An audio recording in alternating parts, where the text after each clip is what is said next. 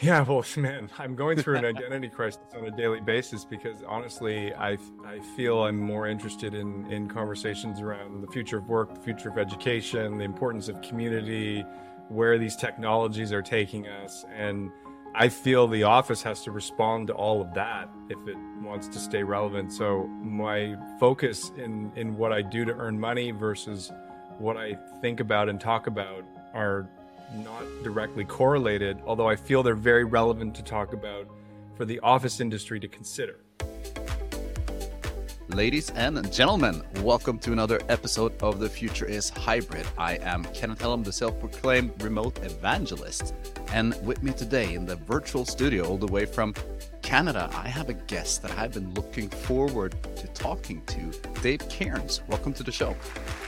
Hey, thank you. So, uh, so happy to be here and so inspired by all of these opportunities to, for people like us to just cross paths and, and get a chance to talk would have never happened at pre-pandemic you know what i mean?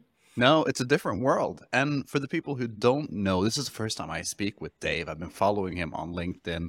He, he talks about himself as a futurist but i would call him a linkedin influencer. This guy posts more than, than i've seen anybody else do. Lots of great content lots of great videos in his professional life, if I if I got this right, and correct me if I got it wrong, uh, you started out as a professional poker player.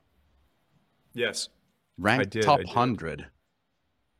Yeah, um, yeah, I was ranked as a, a, top hundred online tournament poker player. So there's there's several avenues to play poker. Um, cash games is one of them, and then tournaments are another that you know, in simple terms, would resemble like a golf tournament in terms of the structure of trying to win it.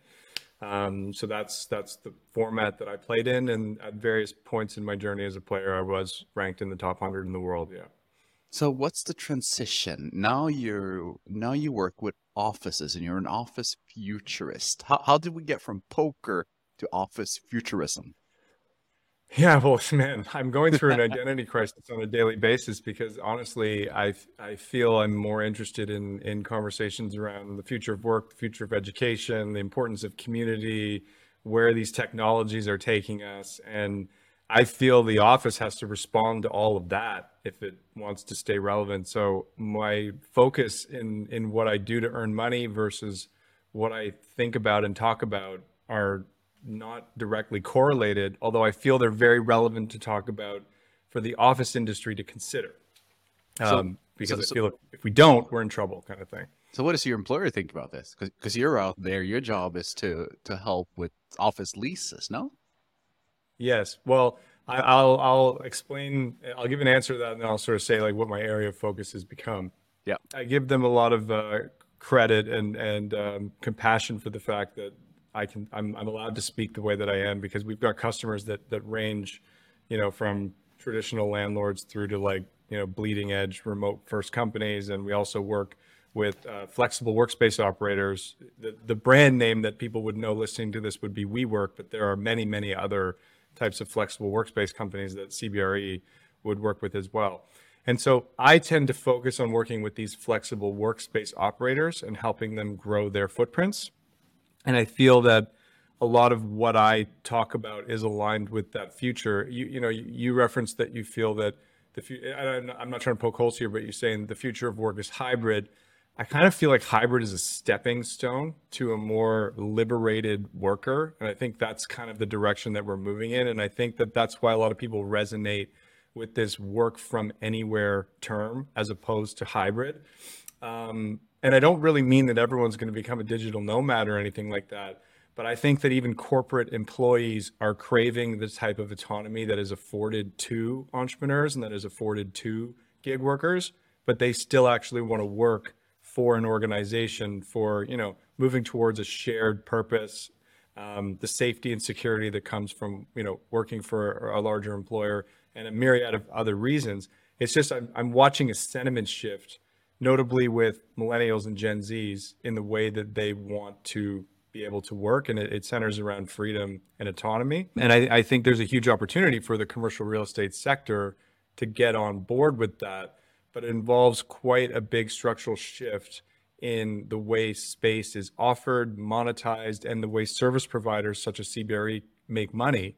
Um, because you know it's it's not um, a secret that short or long-term leases are becoming less and less prevalent and the desire of most companies is is a lot of different on-demand real estate products um, and services and so like when i think of hybrid just to sort of close one thing on this uh, Leesman just put out some some data. Leesman is a workplace satisfaction organization that polls the largest employers in the world to better understand how their employees are feeling about, you know, not only workspace itself, but just how work is happening within that organization.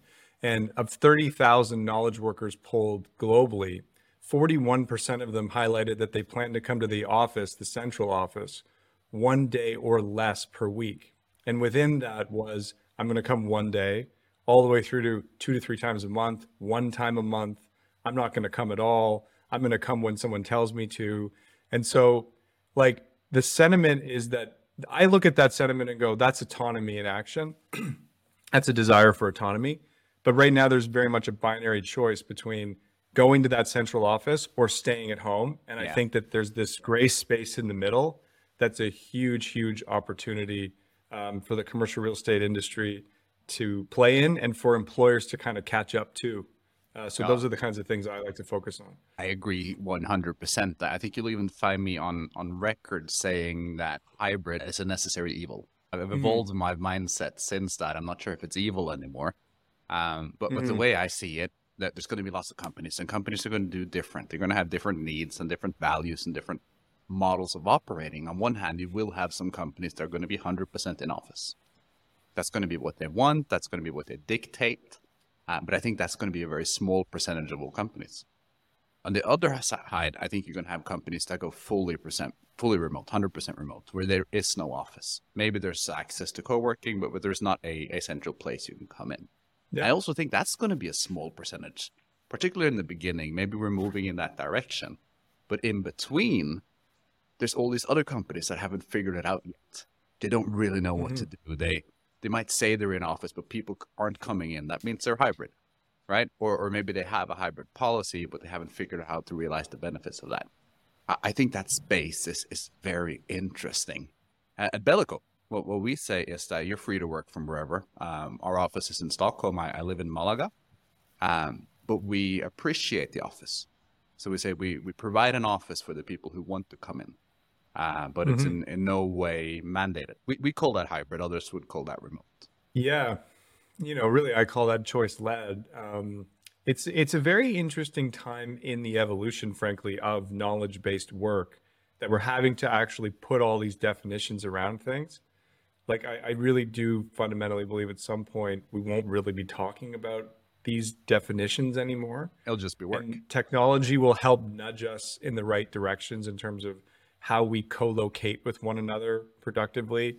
The the landscape for what's available in terms of office space is poised to change greatly towards um, you know migrating from fixed lease spaces that are owned and operated by companies towards branded spaces that are managed and serviced by operators.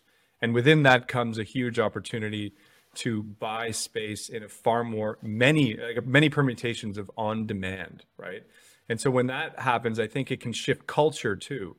It can allow for companies to unbundle how people come together and they can go beyond remote or an in-office approach. So I almost wonder like, you know, do companies of the future basically have a membership to a brand that they align with for workspace that their employees are able to access, you know, across a number of different locations, even within a city center and beyond a city center, right?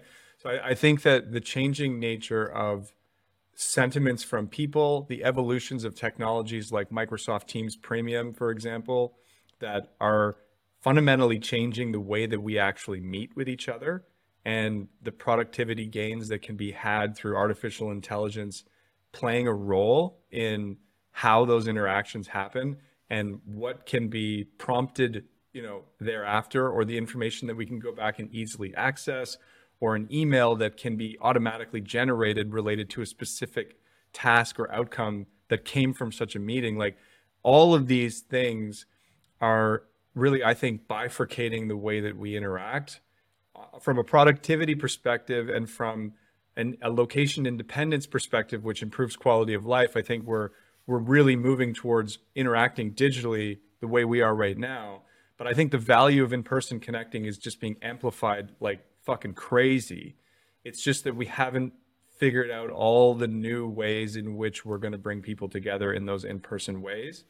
But one of my core beliefs is that within a hybrid or fully in office setting, taking aside um, specific uh, training and productive reasons that may necessitate that, because I'm not here to say that every organization functions the same or every team functions the same. But if we just like compartmentalize that for a second, I think that we actually, just like sometimes we take for granted our relationships in our personal lives, where you know we see our partner every day and we may not actually fully appreciate them we may need to be reminded of how important that person is to us because of the constant proximity that we have to that person i think the same thing is true in the context of office based work where it's like, well, I don't really need to worry about having an intentional interaction with Ken because I'm going to see him tomorrow. Yeah, we'll have but lunch. if yeah. we're dealing more in a remote kind of capacity, and frankly, just because of all the reasons I just mentioned that makes sense for that to be the case, when I come together with Ken, like whether it's synchronous online, like what we're doing right now,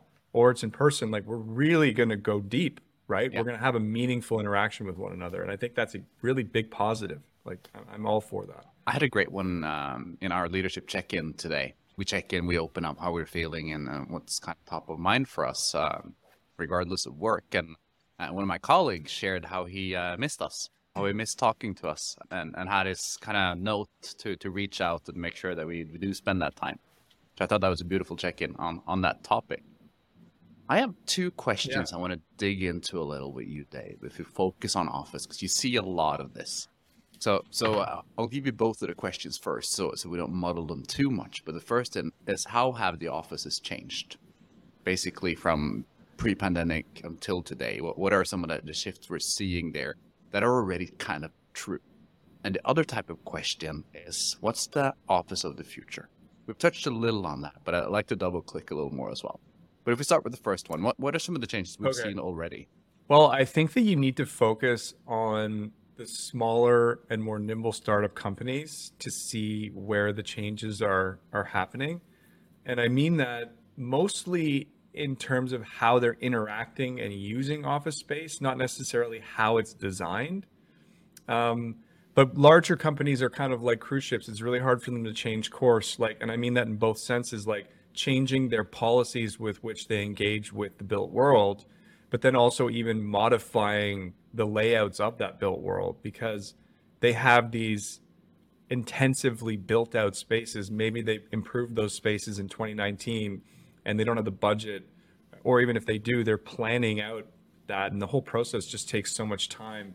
You don't tend to see a large organization reinvent their physical workspace until their lease is closer to expiring and either they renovate the a space that they have or they move to a new one in many cases to to, to change the way they work. So physically, I don't think there's been a huge amount of change in the way that space has been laid out at the top end of the market with large organizations. And I think what we've really seen is more of like a fixed hybrid approach, which feels very static to me. It doesn't really feel very flexible. So I wouldn't argue a lot's changed there. But on the startup side of the equation, I see quite a lot of change. Um, when I started as a real estate agent, um, you know, 10 years ago, and even dating back to the few years before the pandemic. You know, if you were a startup company, often you would still take a lease for a thousand or two thousand square feet and sign a five-year lease on that. And when you really think about that That's practically, crazy. like it never made any sense in the first place, right? Mm-hmm. But I think that while companies had a knowing of that, there was still this notion of like, well, if you start a company, you get an office, mm-hmm. right? And I think the pandemic threw that out with the bathwater. like the notion of starting a company and getting an office is no longer something that newly formed companies, you know, either just before the pandemic or in the pandemic, they don't have that mindset. And so what I'm seeing is things like they're booking a space at a predetermined day at a cadence of like one time a month or two times a month through a flexible workspace. Mm. And I'm starting to see, uh, I, I'm actually an advisor to a company called FlexDay, which is creating a new product offering where they're going to landlords and they're saying, look, let us take some of the small spaces that you have and design them for peop- for companies to be able to use at a regular cadence, one time a day, two times, uh, like one time a month, two times a month, things like that. And I'm starting to sort of notice that a lot more of these organizations are doing that. And so that's a pretty big shift when you think about it to go from taking a five year lease to now buying a space by the day at a, at a cadence of whatever it is and maybe booking that out six months in advance. That's, that's a pretty big sentiment shift in how space is being used. It shows this level of intentionality that like when that team is coming together, they're doing it for a specific set of reasons. They're not just sitting around each other each day doing mostly heads down work. Like if you go to ChatGPT and you ask ChatGPT, how much work do knowledge workers do heads down? It'll say, well, it's difficult to know, but it probably ranges between 50 to 80%. Right. And so I think that this is what these companies are realizing. So that's the first one. And then I think your second question is what's the office of the future? Yeah. Um, If you, if you rub that magic ball, yeah, I mean, yeah, you know, you always, I mean, I look, I, I like to have a magic ball, but, you know, I want to be cautious to not sound like I'm pontificating as if I know the future because I don't. But I'll get back to you in Um, three I- years and I'll share this episode to to see Yeah. how you did. Well, I think the office of the future is going to be built at the bottom up. I'm not convinced that large employers within the financial services or accounting or consulting realms of the world are going to be the ones that reinvent the future office. Um, I think it it's a groundswell that will naturally evolve with the changes that are happening right now around how we produce outcomes through digital tools that are just like expanding like wildfire. Um, and then just really the, the changing sentiments of top talent and how employers respond.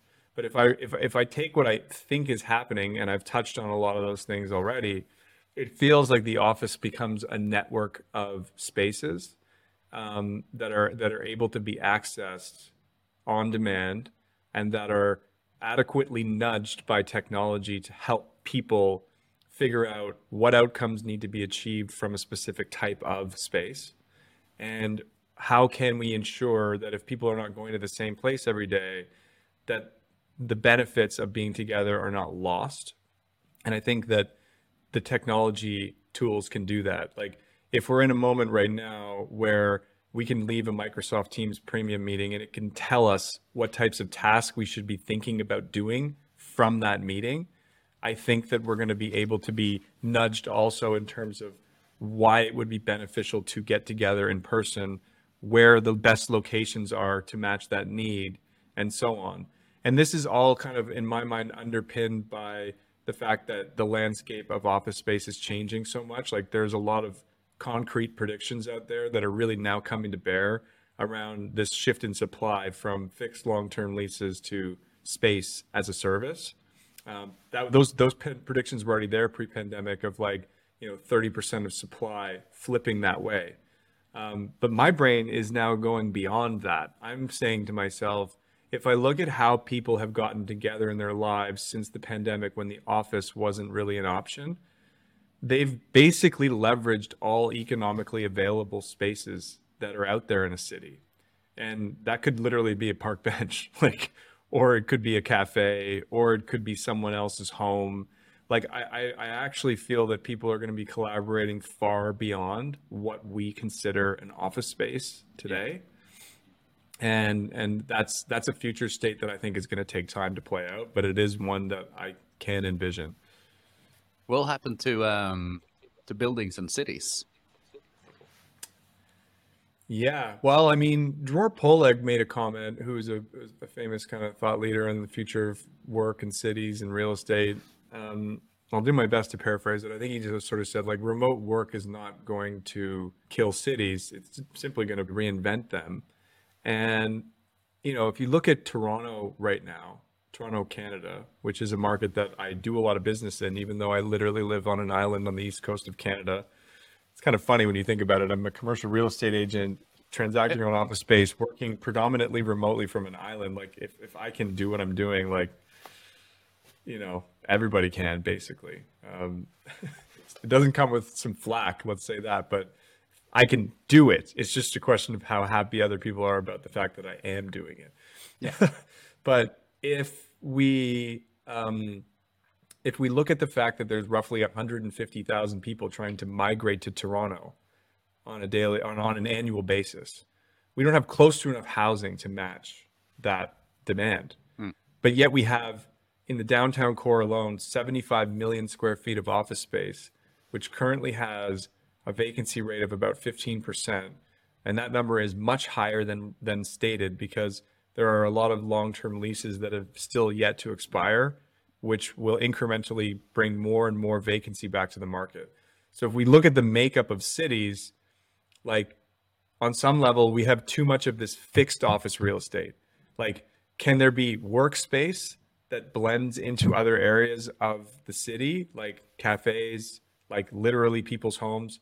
There, there are um, mar- office marketplace platforms like Radius Pro. A woman named Amina out of, um, um, I just give her a plug. She's out of, um, uh, I don't know if she's in Seattle or if she's somewhere somewhere on the West Coast.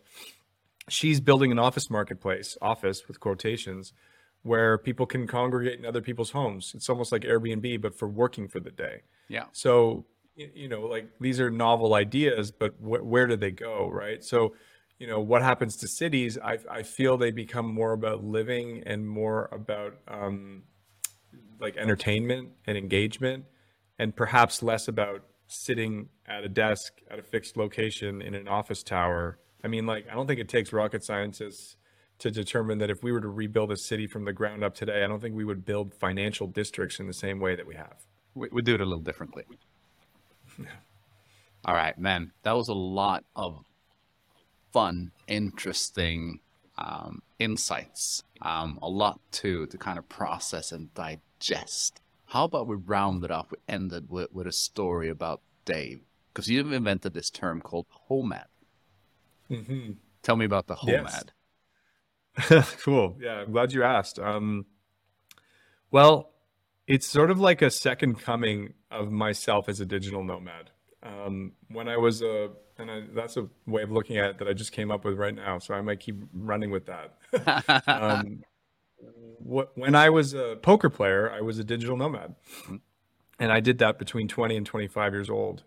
Um, I didn't know that's what I was. I didn't have a name for it. I was just uh, an online poker player that traveled sometimes for live poker stops, um, and tra- I traveled, you know, because I could to live other places and play online poker, like Costa Rica or wherever, right? But I didn't know about that term. And then I became a real estate executive and predominantly worked in an office for nearly 10 years. And then the pandemic happened and it actually stopped my ability to make money, which I think you know, understandably, most people in my situation were were and are very upset by, because it's their livelihood. But I looked at it like, wow, this is a gift. I'm actually able to now unlock a guy that I put in a box and close the door on, which is the digital nomad. and I started, you know, basically merging my understanding of corporate real estate and corporate life with this world that I already came from and kind of felt like, well, I've been here before. I can share more and do more on on this basis. And you know, this wasn't a story that only involved me. My wife also, um, you know, both of us together changed so much in the pandemic, and it was really her, and I give her so much credit that convinced me that we could go and live in a place that we um, historically were planning to make a vacation destination, which is Prince Edward Island, the place we now live. And she kind of said to me like dave why wouldn't we like why are we making a place our vacation destination that we love more than anywhere in the world? Like why are we not going to go there like and and we know that we can't live in toronto anymore it's sucking us dry like we got to leave yeah. so why wouldn't we leave to the place that's our favorite in the whole world and it took some convincing because it was like an identity crisis for me because of what i do for work but i opted to listen to her as i pretty much exclusively do. I don't know how many times I haven't listened to my wife. I always, and I don't mean that in the in the way where like, oh, you always listen to your wife. I mean like she's brilliant, and I'm so grateful to have her perspective, and she helped get me down this path. And once what I realized after about a year of being here is that I'm calling myself a HOMAD because I'm a parent. I can't just move around the world anymore with a laptop. My daughter needs to go to school. She needs to go to a dance class. She needs consistency in her life. So I have to live somewhere. But what I think is unconventional is the fact that we live in a place that people would people like me wouldn't have historically considered to live in Charlottetown, Prince Edward Island, uh, you know, a small a small population of 150,000 people on this place, the smallest province in Canada, and it's all because of a shift in thinking, not a shift in what was possible before the pandemic, but a full shift in thinking that has brought us to an unconventional place. And so from that point of view, I think of it as being a digital HOMAD. I, I love that so much. One of the, the key benefits for me uh, of the remote life and the ability to do remote work is is what I've crafted as living my best life. It allows me to choose where I want to uh, choose my setting and then still be able to work with companies of my choice anywhere around the globe. Um, mm-hmm. So, so I, I, resonate strongly with that. Dave, right on, man. I am so happy uh, you took the time to come on the show. I really appreciated this conversation. I've done a lot of this, man. This is like one of the most fun ones I've had. I swear to God, this is one of the most fun ones I've had. So Why? What was different? job of just what was different?